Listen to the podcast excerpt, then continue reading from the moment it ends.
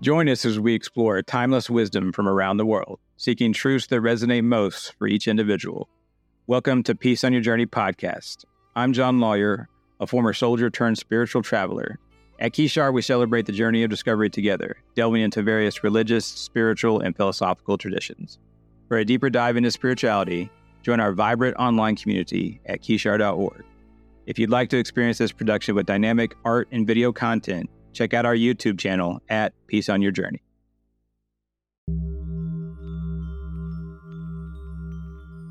It's okay to be wrong. Having problems is natural.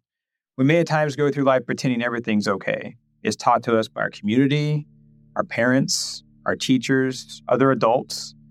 It's this stream of unconsciousness. It's that pull of society and culture to the this is just the way it is, or automatic acceptance of what we're being told is right.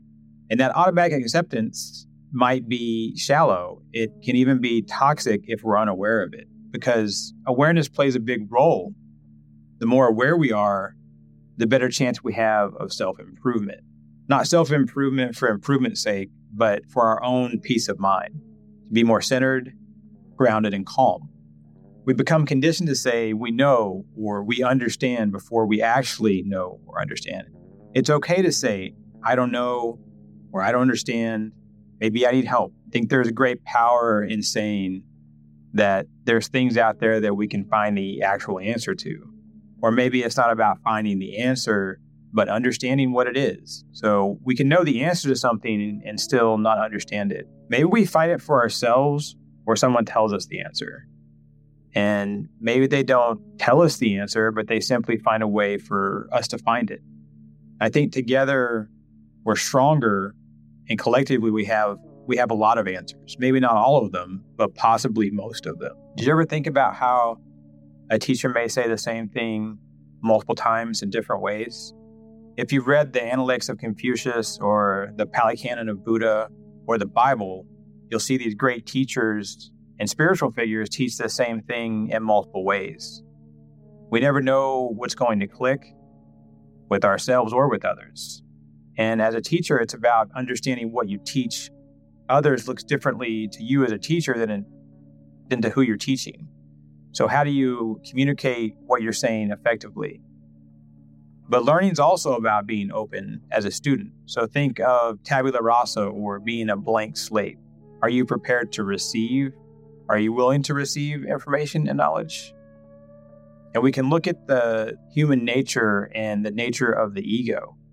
We have the ego in our base mind, and they're incredibly powerful things. They've kept us alive for thousands of years, and they're great at doing their job. But the ego and mind, they overperform. And that's part of what spirituality is all about is mitigating that overperformance of the ego and the mind so, how do we calm our mind and ego that allows for this deeper connection with our consciousness? And then further behind that, our true self and that universal oneness of everything.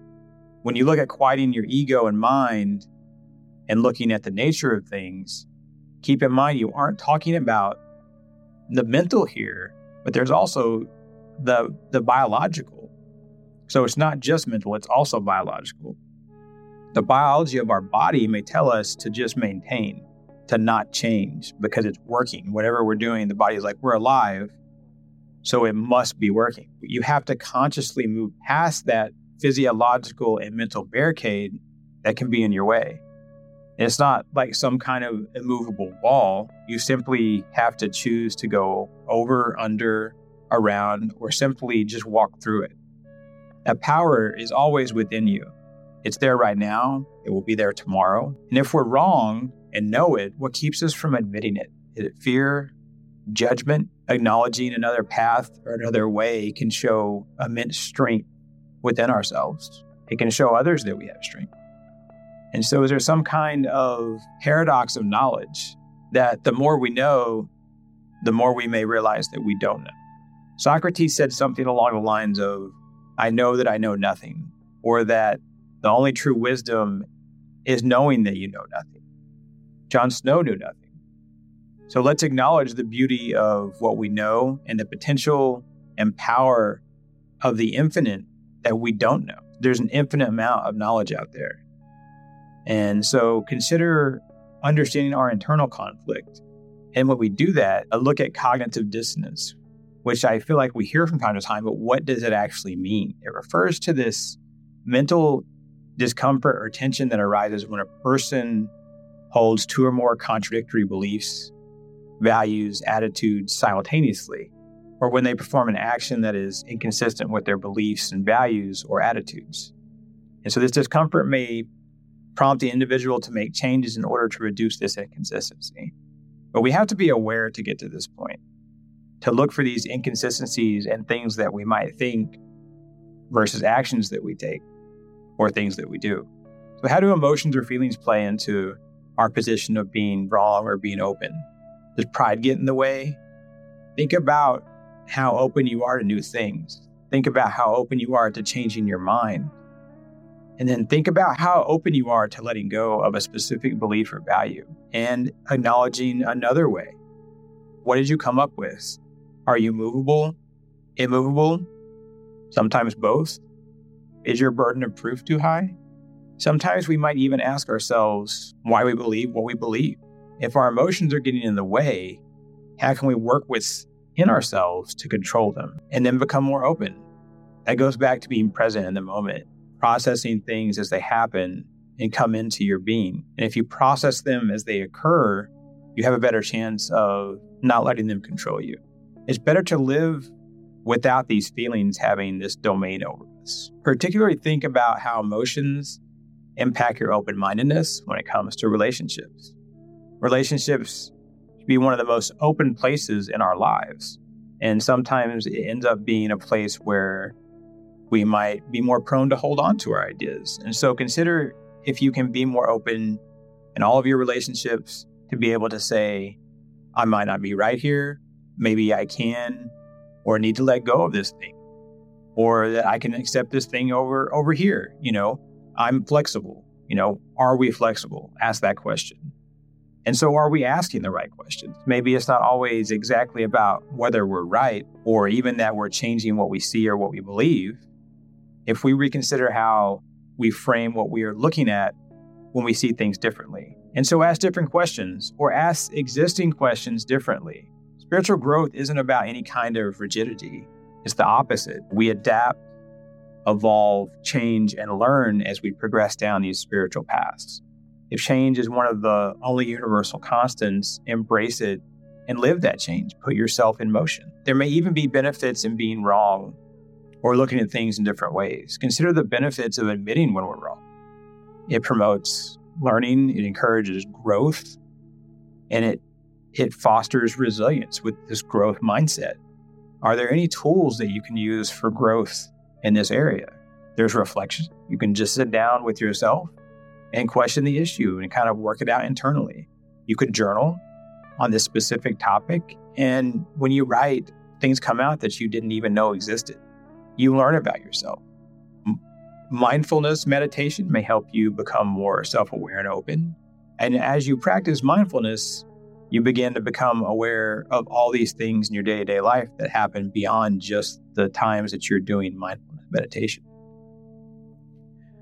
Before we move on, please subscribe by hitting the watermark in the lower right hand corner and share this with any friends and family that you think might benefit from it. Not knowing or understanding something about a situation that impacts us or someone close to us might be part of this conversation. You know, I had an experience with this that goes back to the war in the Balkans. Geopolitics was always something that was really important to me, something I was really interested in. I'd read about the Balkan conflict in newspapers, I'd watched it on the news in the late 90s uh, when I was in high school, but it just didn't click exactly what was happening. I mean, I read about it, kind of understood it, but I didn't really understand it. And when I went off to the Army, I had an instructor, a couple of instructors that tried to explain it to us in Army counterintelligence school. But again, it didn't really click. They'd been there, they'd seen it, but they, you know, I just still didn't quite understand what was happening. Then years later, when my wife and I were in Afghanistan, we had a very close friend of ours, and she was from the Balkans, and she taught me a little bit about history, and I understood it better, but I still wasn't quite there as far as like understanding exactly what was going on. And then years later, after we'd been friends for a long time, she got me a book for, for my birthday. And it had won the Nobel Prize for Literature decades ago. And it was about the history of the Balkans. And it went way, way back several hundred years. And it got to the history and the heart of the conflict. And, you know, a book recommendation to me is a sacred thing, especially between close friends. And it took me a few months, but finally I started to read it and got through it and it was really beautiful. It had this power. Uh, and once I finished it, I found that I had this much greater understanding of the Balkans, especially Bosnia, and I had a better understanding of of that. But I also had a, a closer connection with my friend who was from there. Changing or expanding your mind, this incredibly powerful thing. We can change our beliefs, our values, even our knowledge. And if knowledge through experience becomes wisdom, our wisdom may even change. What we what we hold true and, and the values that we have, those things that are at our core can change. And this can move us beyond our preconceived notions. Where do these pre-built ideas come from in the first place? Our community, our extended family, our, our nuclear family, teachers, peers, friends, coworkers it's all these tribes that we belong to, and then they come to define us and shape what we know, or what we think we know, or what we believe that we know. And I'm not saying that we can't take parts from all of these different places and have them shape us, and it'd be a very positive thing because it absolutely can be. Because our tribes are naturally going to have a great and positive impact on us. But they're also going to have an influence on what we see and how we see it, how we see ourselves, how we see our, the universe. And we have to ask ourselves is this process intentional? And are we aware of it? Or is it just happening? And the idea of awareness comes up again in intention. Do we want to be open to new ideas and concepts? Are we willing to challenge the status quo? So let's be perfectly okay being wrong. If we can accept it, we can change it. We're probably all going to have negative traits or traits that are seen as negative by ourselves or by others. And What's wrong for me might not be wrong for you, and that's okay. Right and wrong are these incredibly subjective things, these terms. They might be useful in carrying on uh, this this culture and society and community that we all live in, but there are tricky terms in the spiritual realm, where the truth often lies in the balance. The universe isn't in the black and white, or the right or wrong, or the yes or no. The universe exists in this balance. Maybe it's less about accepting that we may be wrong. And instead, it's just seeing that there are many paths to the truth. Even accepting that we are prepared to be open to other views and ideas is incredibly liberating. It can allow us to see more truth and humanity in ourselves and others around us. It can show us that we're more unified than we think we are. As you kind of consider this, do you have a hard time letting go yourself? when you know that you might have been wrong or you think that you might have been wrong? Do you need new or fresh perspectives on something? Do you have any preconceived notions that have been passed down to you by your tribe or tribes? And what are they? Maybe list them out and, and think about these things that that we have that we hold true that we don't know for sure if they're truths. And how would your relationships change if you were more open? Was there ever a specific time where you were wrong and wish you had changed your mind or changed your view? And have you acknowledged that to someone close to you? How can you shift your mindset moving forward? And if you could just leave a comment about this and let's have a discussion about it, because that's what it's all about uh, talking to each other. And for a peaceful community where people can share their journeys, uh, be themselves, ask questions like this, visit kishar.org and please like this video if you want more content like it. And until next time, I wish you peace on your journey.